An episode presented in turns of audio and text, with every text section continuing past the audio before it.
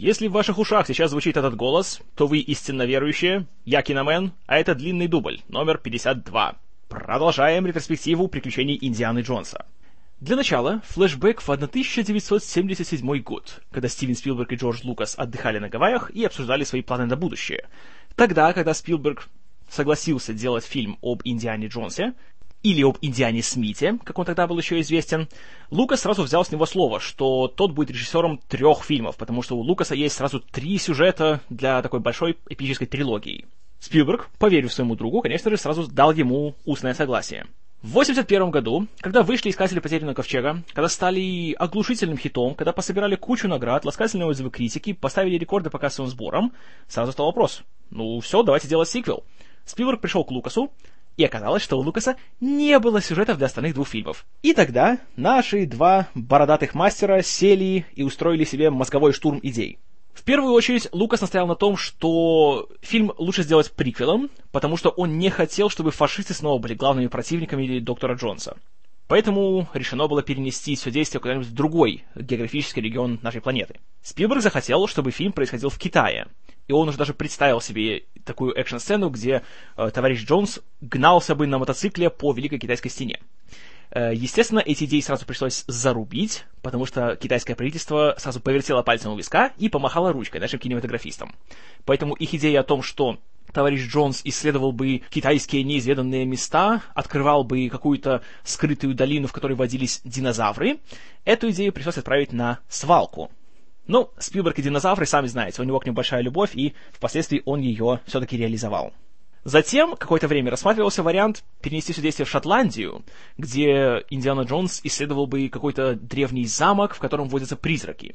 Однако в 1982 году э, Спилберг как раз э, работал с Тоби Хупером над фильмом «Полтергейст», который был на схожую тему, только не про замок, а просто про обычный дом. И он решил, что хватит людям одного фильма про дом с призраками.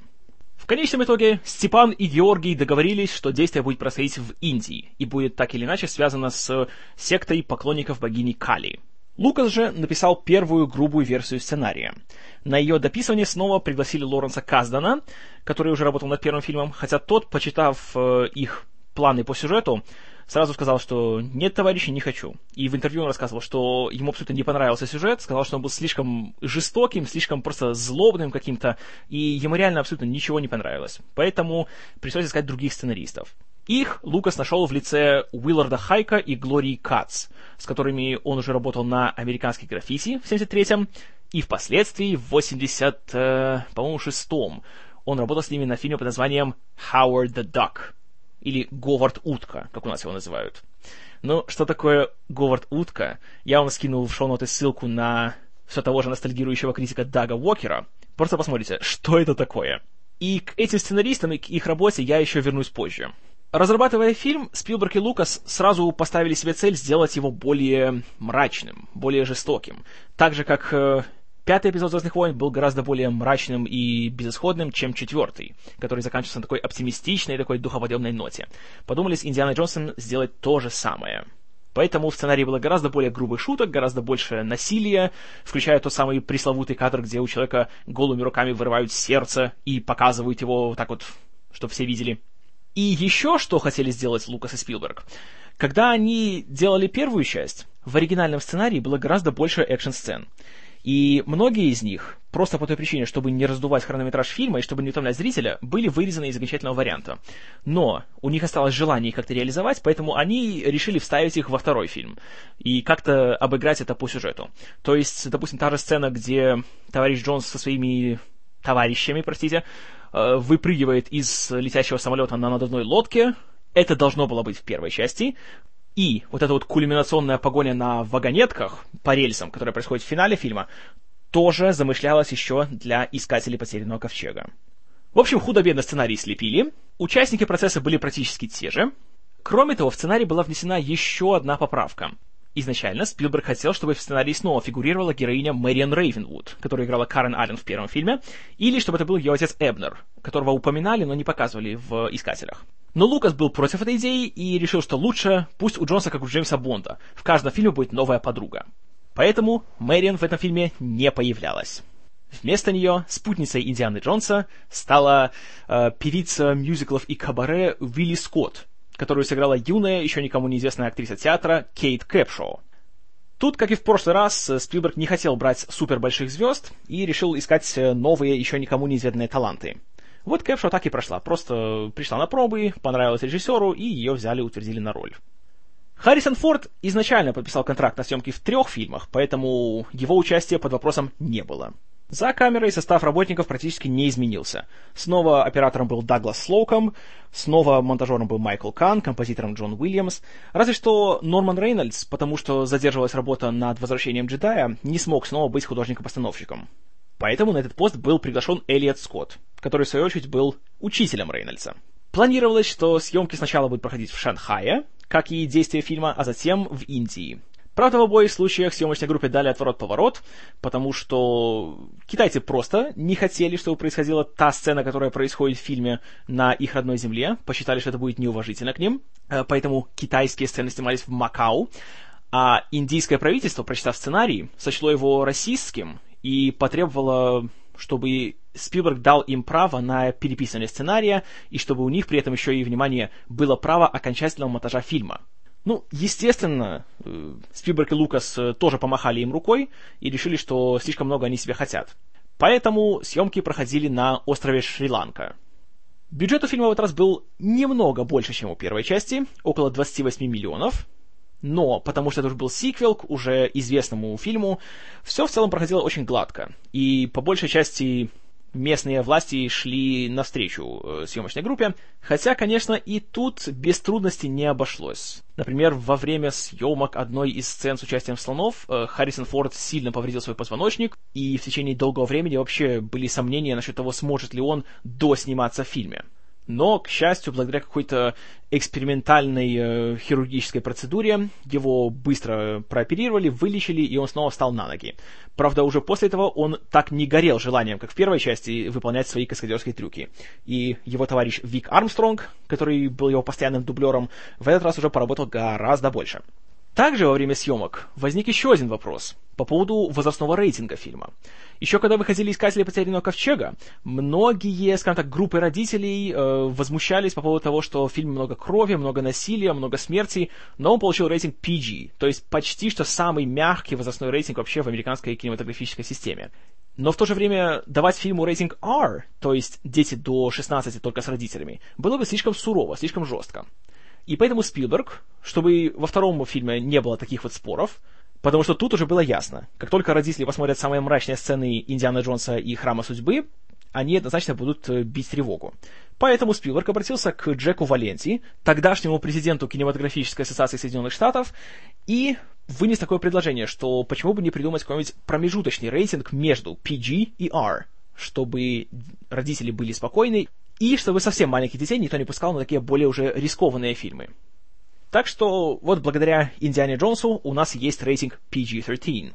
Хотя это не был первый фильм, который вышел с этим рейтингом. Этой чести удостоился очень смешной, очень ксенофобский фильм Джона Миллиуса «Красный рассвет», который вышел в том же 84-м. Ну а когда в прокат вышел «Индиана Джонс и Храм судьбы», реакция была почти такая же, как и в случае с первым фильмом. Критики, правда, в этот раз э, уже более разделились в своих мнениях. Большинство все-таки было не в восторге от э, гораздо более насильственного, более жестокого тона фильма. Многие сочли его чувство юмора достаточно грубым, и, в принципе, все говорили, что это фильм не для детей. В отличие от первой части, которая, в принципе, была такая более для универсальной аудитории, о второй части такого мнения уже не было. На Оскаре также его особенно уже не номинировали, и фильм получил только, вполне предсказуемо, награду за спецэффекты. Естественно, на лучший фильм, лучшую режиссуру никто уже и не думал его выдвигать. Однако, несмотря на неоднозначный прием, фильм все равно стал гигантским хитом в прокате. Его суммарные мировые сборы составили 333 миллиона долларов. Напомню, что первый собрал 354. Поэтому все-таки с финансовой точки зрения это был безоговорочный успех. Ну, а вот говоря о качестве фильма, то тут мнения до сих пор расходятся и до сих пор ведутся споры. Все-таки насколько хорош э, «Храм судьбы» или все-таки нет. Мое мнение тоже, я скажу честно, у меня довольно смешанные эмоции фильм вызывает. Начнем даже с самого его начала. Э, фильм начинается не как первая часть, знаете, с джунглей, с э, авантюр, с приключений и так далее, а с какого-то клуба в Китае, где происходит музыкальный номер – где вот наша главная героиня женского пола исполняет номер под названием Anything Goes Коула Портера на китайском языке. Да, я знаю, когда мы думаем Индиана Джонс, мы сразу же думаем э, китайские музыкальные номера, естественно. Опять-таки, поймите меня правильно. Номер хорошо сделан. Интересная хореография, хорошая операторская работа, хорошая аранжировка. Все путем.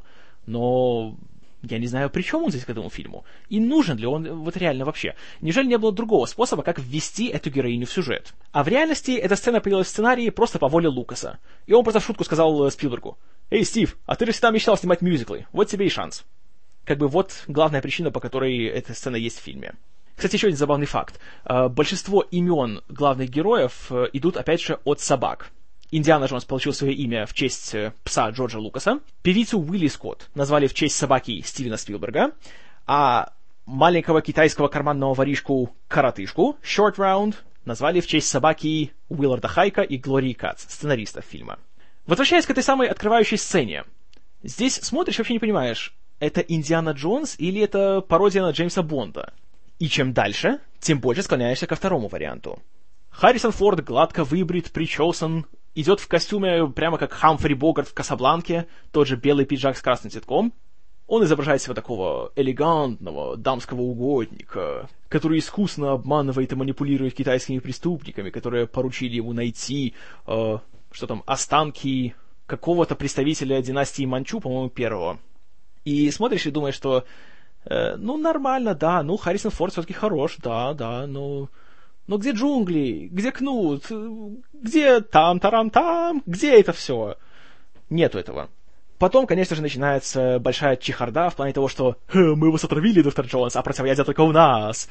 И начинается перестрелка, начинаются гонки. Э, Джонс бегает за своим противоядием, э, певица Уилли Скотт бегает за гигантским бриллиантом, и все, начинается шум, начинается музыка, начинается перестрелка.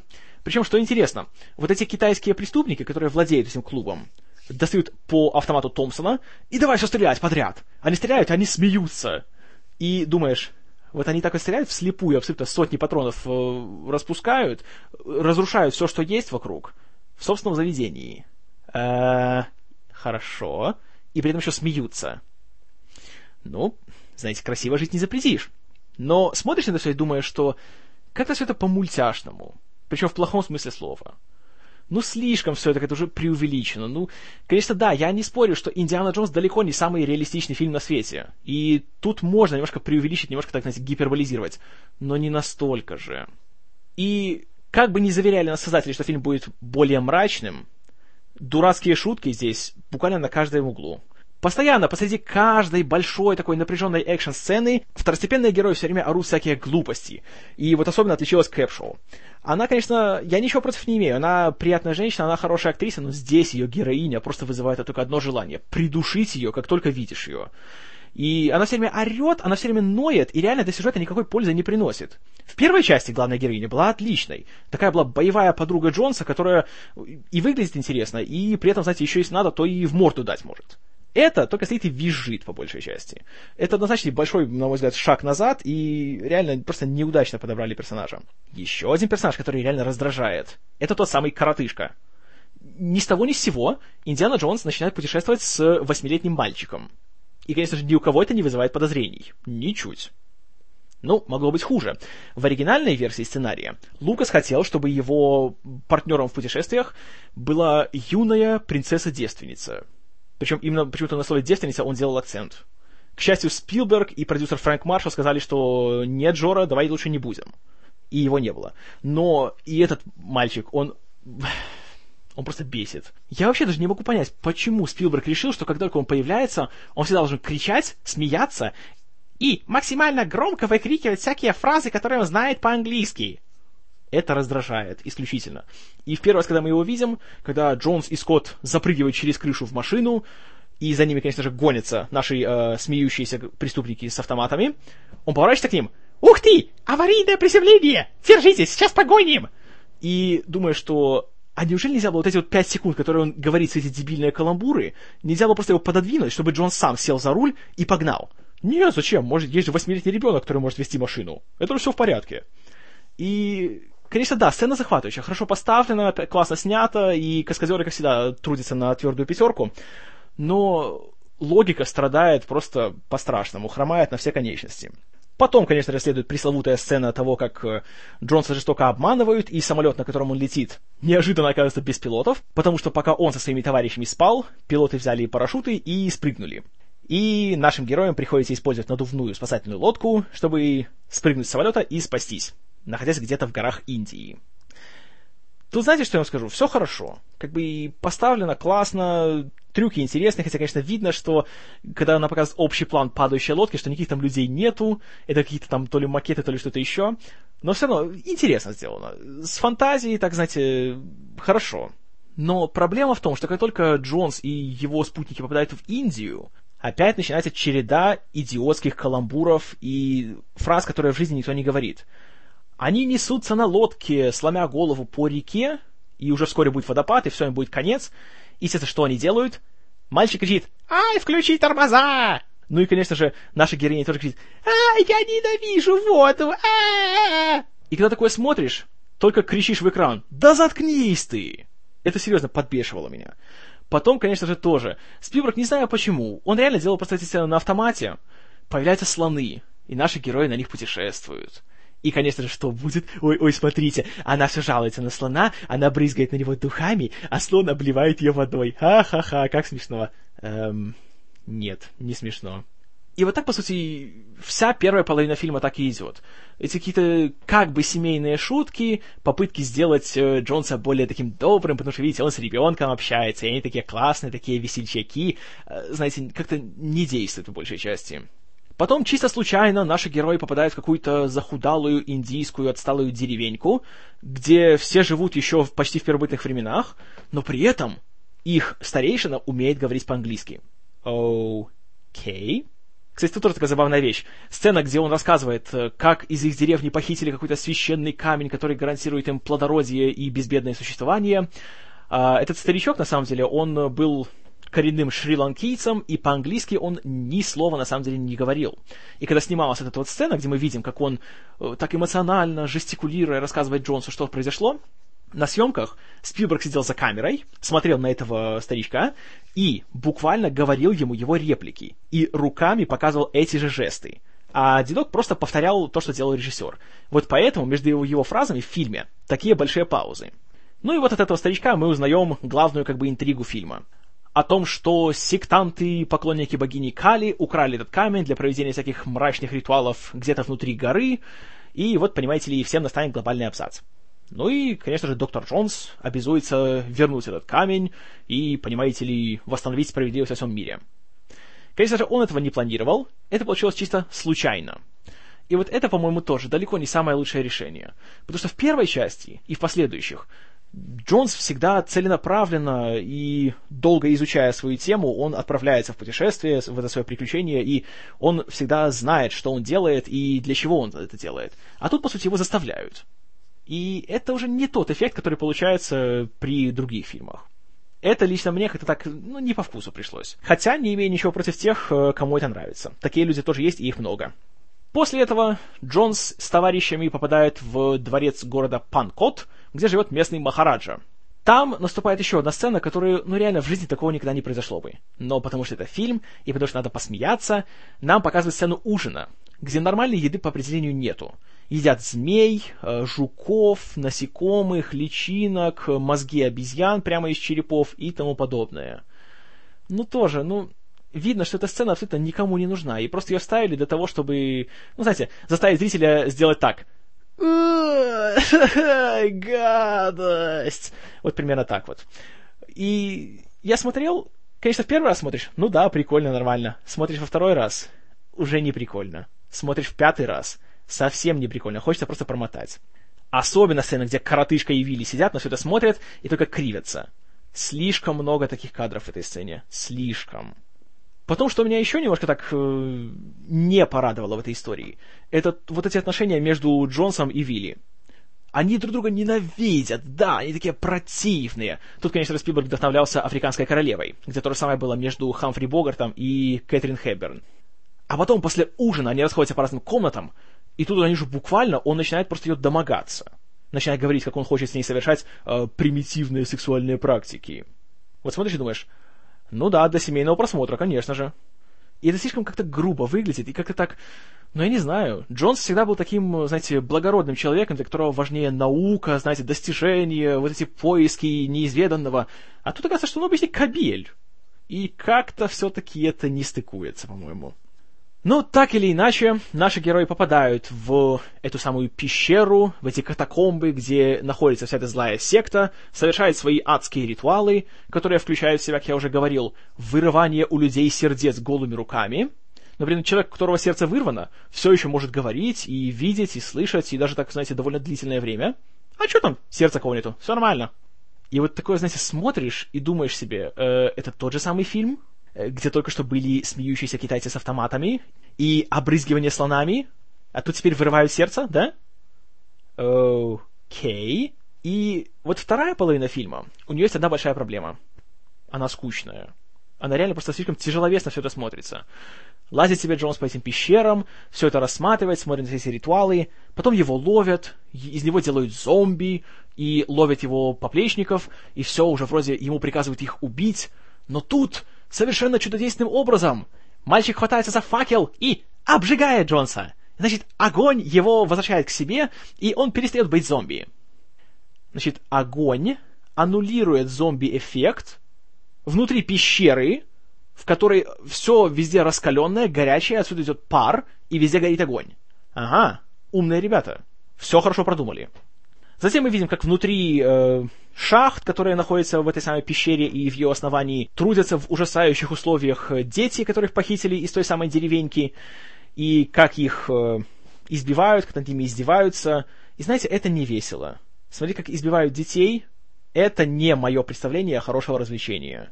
И в первой части, при всей ее жестокости, при всем этом насилии, там реально было весело смотреть. Там были интересные декорации, там был, были захватывающие динамичные экшн-сцены. Там была обезьянка-фашист. Здесь нет обезьянки-фашиста. Где обезьянка-фашист? Вместо нее здесь есть этот надоедливый восьмилетний китайский мальчик. И вот это, наверное, общий признак всего фильма.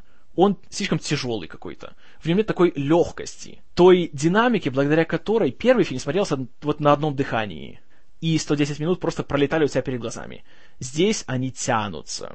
В финале, конечно, есть одна вещь, за которую фильму можно очень многое простить. Это вот та самая потрясающая абсолютно погоня на вагонетках по этим катакомбам. Она просто шикарна. Даже сейчас, спустя вот 27 лет с выхода фильма, и даже сейчас, когда знаешь, что снимала все по большей части с помощью миниатюр, и в реальности почти ничего из того, что мы видим на экране, там не происходило, все равно интересно, все равно классно, все равно захватывает. Вот тут видно, что Спилберг вот наконец-то он очнулся к концу фильма, и тут он реально нас вот радует и думаешь, что ах, как классно. Конечно, переплюнуть первую часть ему тут не удалось, но на том же уровне. Вот это супер абсолютно. И до конца фильма практически не отпускает. И, конечно же, момент с веревочным мостом, натянутым над э, рекой, в которой крокодилы, и там Индиана Джонс борется против главы этого самого адского культа, и когда этот мост э, разрывается наполовину, и все висят, пытаются спастись, ох, прекрасно, вот смотришь, и, и ах, знаете, аж руки в кулаки сжимаются отлично сделано, просто абсолютно. И потом фильм заканчивается. И вот, как я и говорю, смешанные ощущения. С одной стороны, в плане сценария здесь гораздо хуже, чем в первой части. И все-таки Уиллард Хайк и Глория Кац — это не Лоренс Каздан, и они не умеют, как это потом еще подтвердят в «Утке Говарде», они не умеют завлечь зрителя. И они не могут сделать интересные, по-настоящему смешные диалоги. И у них не получается сделать это все серьезным. То есть сначала смотрится как фарс, затем смотрится как э, что-то типа супер страшное и мрачное. Но в обоих случаях не срабатывает. Вот эти две половины фильма, они друг друга, по сути, аннулируют. И получается, что такое ме. Что касается актеров, то я уже говорил, что Кейт Кэпшоу здесь, она просто раздражает по-страшному. Джонатан Кей Кван, который играет коротышку, тоже нет, нет. Мне он совершенно не понравился никаким образом. Что, конечно, расстраивает, потому что обычно Спилберг с детьми отлично работает. Вот двумя годами ранее вышел «Инопланетянин», который, на мой взгляд, вообще это один из лучших примеров, в принципе, использования детей-актеров в художественном фильме. Но вот тут как-то он ну, не знаю. В целом возникло такое чувство, что Спилберг и Лукас сделали фильм в попыхах, и они не вложили душу в этот фильм так же, как в первую часть или в последующие. И даже они сами на сегодняшний день говорят, что эта часть все-таки не совсем удалась. У Спилберга из трилогии «Храм судьбы» — это наименее его любимая часть.